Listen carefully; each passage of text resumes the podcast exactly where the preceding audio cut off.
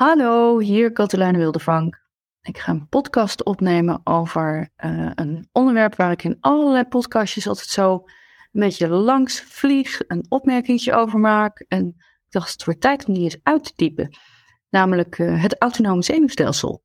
En uh, de invloed van stress en de invloed op gezondheid, et cetera. Want ik roep wel vaak iets over de fight-flight en over uh, verschillende breindelen, maar hoe zit dat nou precies in elkaar? We beginnen bij de bodem. Je hebt een uh, centraal zenuwstelsel. Dat zijn je hersenen en dat is je rugmerg. Dus dat is eigenlijk alles waar een hardlaagje omheen zit. Dat noemen we het centrale zenuwstelsel. En je hebt het perifere zenuwstelsel. En dat zijn alle vertakkingen die naar de uiteinden gaan van je vingertopjes, maar ook naar de organen. En dat bedraadt eigenlijk je hele lichaam. En dat uh, centrale zenuwstelsel, dat perifere zenuwstelsel samen zorgt dat jij functioneert. En nou heb je in dat zenuwstelsel een onderscheid tussen het motorische deel en het autonome deel. En het motorische deel is het deel waar we redelijk wat uh, bewuste invloed op hebben. Dat is uh, op het moment dat ik aan mijn neus wil kriebelen, dan gaat mijn vinger omhoog en die gaat naar mijn neus en die kriebelt daar en gaat daarna weer naar beneden en dan ligt mijn hand weer in mijn schoot. En al die handelingen sta ik niet super, super, super bewust bijna bij stil, maar dat zijn wel handelingen die je, nou, toen je heel klein was nog niet kon en die je geleerd hebt. Motorisch zenuwstelsel is dus iets wat onder aansturing van je bewuste wil staat. En het autonome zenuwstelsel, daarvan is jarenlang, hier een decennia, weet ik veel, uh, gezegd dat dat los staat van jouw uh, invloed.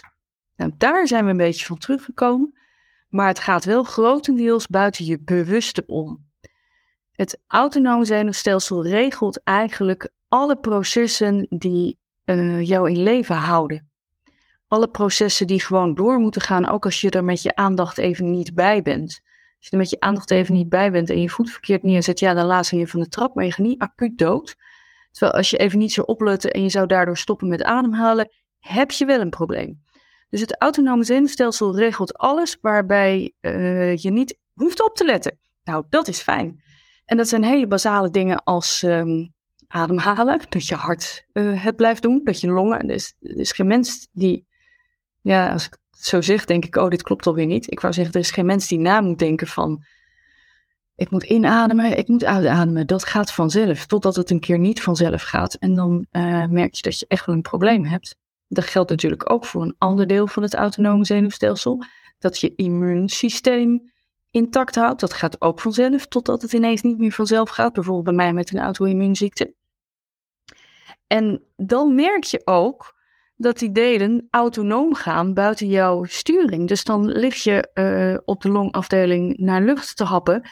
En het lukt jou niet om die prikkel van je longen te overroelen. Net als mij niet lukt om die uh, uh, auto-immuunrespons in mijn lijf te temperen. Tenminste, niet meteen en niet bewust. Want dat is even het uitgangspunt. Dat autonome zenuwstelsel houdt jou in leven. Zonder dat je daar echt bewust grip op hebt dat gaat dus over die hele basale dingen als ademhalen, spijsvertering, uh, hart dat klopt, uh, uh, je immuunsysteem dat steeds maar bezig is om rotzooitjes op te ruimen en potentiële bedreigingen uit het veld te ruimen. Um, maar het gaat ook over letterlijk in leven blijven op het moment dat er gevaar is. En dan moeten we even terug naar de prairie, hè? naar de tijd dat er ook nog tijgers om ons heen waren op het moment dat je uh, in gevaar bent, gaan er een aantal uh, dingen van start. En we gaan naar de prairie, we nemen gewoon even een kudde hertjes. Hertjes klinken zo lief? De, de eerste stap als er potentieel gevaar dreigt, dan zie je bij dieren vaak dat die oortjes zo wat gaan draaien en klapperen. Dat is niet voor niks dat sommige dieren oortjes hebben die ook een beetje... Wij kunnen dat niet meer, wij kunnen met ons nek draaien, wij kunnen niet onze oortjes draaien. Net zoals dat we net onze ogen niet zo super ver kunnen. Uh, prooidieren uh, hebben heel veel meer skills om om hun heen te kijken en dan te kijken, te luisteren, te voelen, om signalen om hun heen op te pakken. Dat is de eerste stap. Dat noemen we de oriëntatiereactie. Dus de eerste stap in het ben ik wel veilig of moet ik in actie komen systeem. Dat wordt gestuurd door het autonome deel van je zenuwstelsel. Daar kun je niks aan doen. Nou, op de prairie is dat heel handig. In de westerse moderne wereld is het zo dat sommige mensen zo vaak in deze oriëntatiereactie hebben gezeten dat het bijna een gewoontje is om de hele tijd alles te scannen. En dus ben jij iemand die continu bezig is met om zich heen te kijken wat er allemaal wel en niet goed is in de omgeving. Of die continu al het nieuws moet weten. Of die uh, de hele tijd bewust is van hoe voel ik mij en waar zou het door kunnen komen dat ik me zo voel. Dat is eigenlijk een wat overactieve oriëntatiereactie. Die is dus heel gezond in de basis. Namelijk, uh, is er gevaar? Zo nee, dan kan ik weer lekker verder gras gaan grazen. Die hertjes dus, hè. Ik zou als ik jou was geen gras gaan grazen. Maar in onze westerse maatschappij is denk ik de grootste uitdaging dat ik ga vijf fases geven. Dat die vijf fases, dat we soms een beetje zijn blijven hangen in een van die vijf fases. En dan uh, raakt het eh, systeem een beetje uit zijn verband. Dus je kan last hebben van een te sterke oriëntatiereactie. Ik heb dat bij mezelf uh, gemerkt. nou, dat ik, dat ik continu scan van wat is er in mijn lichaam. Is er iets aan de hand waardoor ik waaruit ik kan afleiden dat ik weer achteruit ga of dat het niet goed gaat. Dat is dus eigenlijk een te sterke oriëntatiereactie, is dus een te sterke fight-flight scan van mij. Nou, en daar, daar hebben we allemaal, uh, sommige mensen hebben daar last van, veel mensen denk ik. Na die oriëntatiereactie moet het brein een soort besluit nemen. Oké, er is niks aan de hand of er is iets aan de hand. Nou, als er niks aan de hand is, is het de bedoeling dat je oriëntatie respons ook gewoon weer wat rustiger wordt. Dat je ontspant, dat het weer vredestijd is in je lijf. En dat je weer spreekwoordelijk verder gaat met grasknabbelen. Um, helaas weer is het tegenwoordig zo dat, uh, dat we zo gewend zijn om aan te staan. Dat het brein op een gegeven moment zegt, ja maar jemig, dan moet ik aan. En dan moet ik weer uit en dan moet ik weer aan. En dan moet ik weer uit en dan moet ik weer langer aan. En dan moet ik weer even uit. Weet je wat, ik vind te veel gedoe, ik blijf wel aanstaan. Nou, dat is niet zo gezond. Want als die fight-flight, als die hele, hele activatie van dat uh, stresszenuwstelsel in een van, die vier, een van die vijf fases aanblijft, dan uh, gaat het ten koste van je gezondheid uiteindelijk. Daar ga ik zo meteen met over vertellen. Goed, dus fase 1 was de oriëntatiereactie. Die gaat weer over als het gezond is en je kan erin blijven hangen. Dus vanuit die oriëntatiereactie besluit jouw brein, er is actie nodig of het is allemaal weer vrede. Er is actie nodig. Nou, dan is je eerste respons om naar de vechtreactie te gaan. Dat houdt in dat je dieper gaat ademhalen. Dat houdt in dat je hart sneller gaat pompen. Dat houdt in dat er uh, energie naar je spieren moet. En dan met name naar je armen en benen en naar je handen en je voeten. Want de vechtrespons zit biologisch bezien in onze klauwen Vooral in onze handjes. Uh, de vluchtrespons zit meer in onze voetjes. Dus dat betekent dat het heel logisch is dat als jij je bedreigd voelt, dat er heel veel spierspanning in je armen ontstaat. Nou, dan ga je vechten en je wint strijd en dan is het over. En dan zou je brein weer moeten zeggen, zo, nu is het over, nu is het weer vredestijd, je hebt gewonnen, klaar, adem in, adem uit, ga lekker ergens uh, in een zonnetje op de prairie liggen, uitrusten. En wederom in onze moderne maatschappij krijgt je brein dan een vechtrespons. En het is eigenlijk nooit over, want die ruzie is nooit af. En die vervelende baas, die is niet ineens weg. En uh, dat de juf je kind niet begrijpt, is ook niet ineens over. Dus er ontbreekt vaak een, uh, nou is het klaar, signaal. En dan blijf je daar ook een beetje in hangen. Gezond zou zijn dus dat na vechten het lijf weer ontspant. Of Tijdens dat vechten kom je erachter, vechten werkt niet. Dan wordt het vluchten. En vluchten is fysiologisch net ietsje anders, want dan is het wegwees-signaal. Dus dan moeten je benen weer wat meer doen, want met je benen kun je rennen.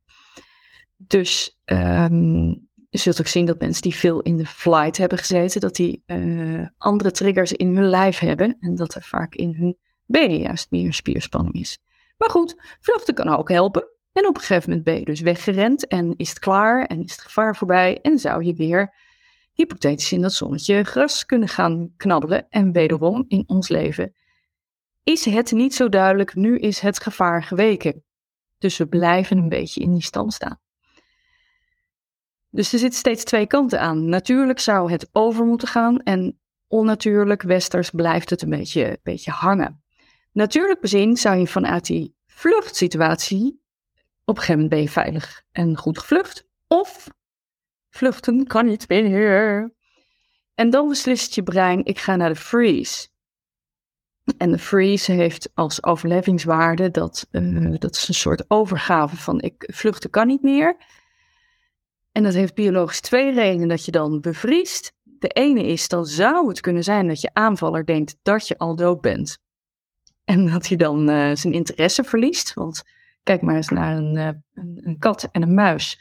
Als die muis dood is, dan is de kat niet meer geïnteresseerd. Want hij eet die muis helemaal niet. Hij speelt ermee. En als die muis niks meer doet, is de lol eraf.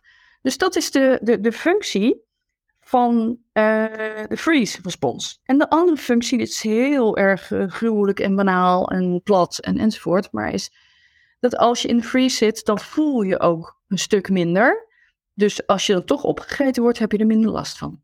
Nou ja, dat is dat prairie-verhaal, want we worden hier niet opgegeten. Maar biologisch gezien zijn we nog steeds in staat om te bevriezen vanuit uh, het lukt niet meer, het kan allemaal niet meer en dan voel je niks. En dan is de laatste fase dat je niet uit die bevriezing bent gekomen en dat dat niet voelen eigenlijk een soort chronisch geworden is. Een chronische freeze, dan ben je eigenlijk niet meer connected met wat er in je lijf gaande is. Nou, ik schetste dus al, elke fase heeft een functie, verondersteld dat je er ook weer uit kan komen. En dat uh, gaat nogal eens mis in ons moderne leven. Want eruit komen betekent niet alleen dat je met je hoofd besloten hebt, nu is de stress voorbij, maar dat ook je lijf weer voelt, nu is het klaar. En dan stel ik me even zo voor van, uh, je, we zijn allemaal kind geweest en daar zijn heel veel fight, flight, freeze momentjes uh, geweest op school. Dat is niet omdat er iets mis is met scholen, maar gewoon in sociale context is dat er veel.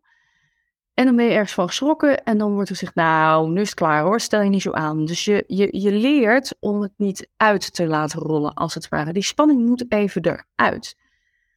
Dieren doen dat heel slim, want voordat ze weer lekker gaan knabbelen, gaan ze eerst nog even huppelen. En uh, om uit die fight of flight of freeze te komen, nee, uit die oriëntatie, fight, flight, freeze of niet freeze te komen. En daarvoor heb je nodig uh, dat het andere deel van je zenuwstelsel, het parasympathisch zenuwstelsel, het deel wat in vredestijd actief is, dat dat geactiveerd wordt. En dat doe je door te knuffelen, door te huppelen, door iets heel blijs te doen, door uh, iets heel lekkers te eten. Maar dat is een gevaarlijk voorbeeld, want het kan juist ook heel erg in die chronische freeze zitten. Maar in elk geval dat lijf weer te, te ontschudden en weer wakker te maken en weer te laten voelen van uh, het is vredestijd. Want waarom is het nou zo belangrijk dat je lijf nou liefst 90% van de tijd in de, in de toestand staat van het is vredestijd? Eigenlijk alles wat uh, belangrijk is om te leven, dus niet om te overleven, maar om te leven, wordt gestuurd door het parasympathisch zenuwstelsel. Dan hebben we het over uh, slapen. Slapen heb je nodig. Slapen is hartstikke nodig om allerlei schoonmaakprocessen in je brein te doen, om een celherstel, uh, om bij te tanken enzovoort. Dus voor slaap heb je het nodig. Voor een gezonde spijsvertering heb je een parasympathisch zenuwstelselactivatie nodig. Zo, dat was een scrabblewoord. Uh, dus voor slaap, voor spijsvertering, voor celherstel. Maar ook om uh, het gezellig te hebben met je partner, voor seks. Uh, maar ook om hulp te durven vragen, om plezier te hebben, om je grenzen voor jezelf te voelen van dit vind ik nog wel leuk en hier wil ik het eigenlijk niet. Of om te voelen dat je honger hebt, om uh, grenzen van anderen te voelen, om empathisch te kunnen zijn. Dus eigenlijk alles om te leren, om contact te maken, om plezier te hebben en om gezond te zijn, heb je nodig dat je parasympathisch zenuwstelsel geactiveerd is. Da dat heb je dus nodig dat dat 90% van de tijd ongeveer zo is. En dat is heel vaak bij ons niet zo. Dus, dus die dingen die worden dan niet genoeg gestimuleerd. En dan krijg je, in die end krijg je gewoon uh, gedoe. Gedoe met slecht slapen, of gedoe met nooit meer zin hebben in seks, of gedoe met uh, dat je immuunsysteem uit de pas gaat lopen. Of uh, gedoe met dat je uh, een sociale hork lijkt. Lijkt. Niemand is een sociale hork. Omdat je niet meer jezelf voelt en niet meer anderen voelt. Dus dat je opmerkingen onhandig getimed zijn. En je reacties gewoon niet kloppen. Omdat je niet voelt. Daar kun je best wel ver mee komen. Maar in die end gaat er ook nog een ander proces door. Namelijk um, om steeds maar in een van die vijf fases te blijven hangen, moet je uh, lichaam, om toch in leven te blijven, dat, dat een beetje, ja, toch proberen binnen de perken te houden. En dat doen ze door allerlei stofjes aan te maken. Uh, stressstofjes, daar heb je adrenaline voor nodig. En om dan weer wat rustiger te worden, heb je cortisol nodig. Dat betekent dat als je in een van die vijf fases blijft hangen, je lichaam de hele tijd bezig is met adrenaline en weer cortisol en adrenaline en cortisol aan te maken. En dat heeft twee effecten. Het ene is wederom dat je lichaam op, een gegeven moment denkt, adrenaline opbouwen, adrenaline afbouwen met cortisol, adrenaline opbouwen met, en weer afbouwen met cortisol. Dit is niet zo'n efficiënte huishouding. Weet je wat? Stoppen gewoon met het afbouwen. Dus dan blijf je steeds maar stressvoeding krijgen. Dus dan zit je in een vicieuze cirkel. Je zat al in die, in die stresstoestand en je lichaam geeft het nu helemaal op en zegt: blijf er dan ook maar in. Dus dat is vervelend. Maar wat ook vervelend is, die bijnieren en die alvleesklieren, die hebben wel wat meer te doen dan alleen maar jouw stresshuishouding te managen. Die moeten ook nog bakken aan enzymen produceren en, en hebben allerlei andere functies om te zorgen dat jouw treintje blijft rijden, als het ware. En uh, daar komen ze niet aan toe. En ze hebben de bouwstoffen ook niet meer. Want om uh, dat hele stressproces te managen, is er ontzettend veel magnesium en vitamine B en zink. En nog wat hulpstoffen zijn nodig. Ja, die kunnen dan niet meer gebruikt worden voor alles wat er in jouw lichaam nodig is om wel gezond te zijn. Dus bijvoorbeeld slecht slapen kan te maken hebben met een magnesiumtekort ja, dan kan je lichaam gewoon bijna niet meer bijfietsen op basis van voeding als er zoveel magnesium nodig is om steeds maar weer een van die vijf fases van de fight-flight uh, beheersbaar te houden. Dit is het biologische principe wat eronder zit.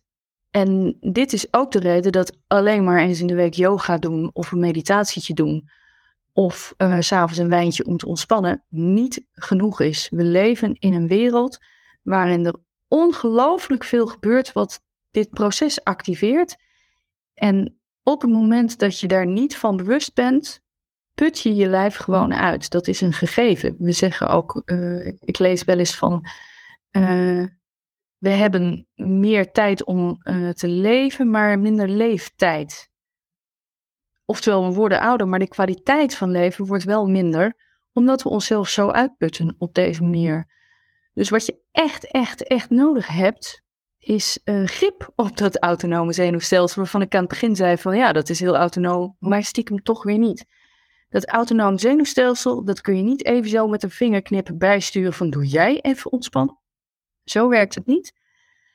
Maar het is wel te trainen. Uh, ik zal daar een voorbeeld over geven. Ik dacht zelf altijd mijn hele leven dat ik, dat, dat ik helemaal geen spanning had en zo. Nou, ik was natuurlijk hartstikke in die, die freeze-reactie uh, blijven steken, waardoor ik niet zo super veel voelde.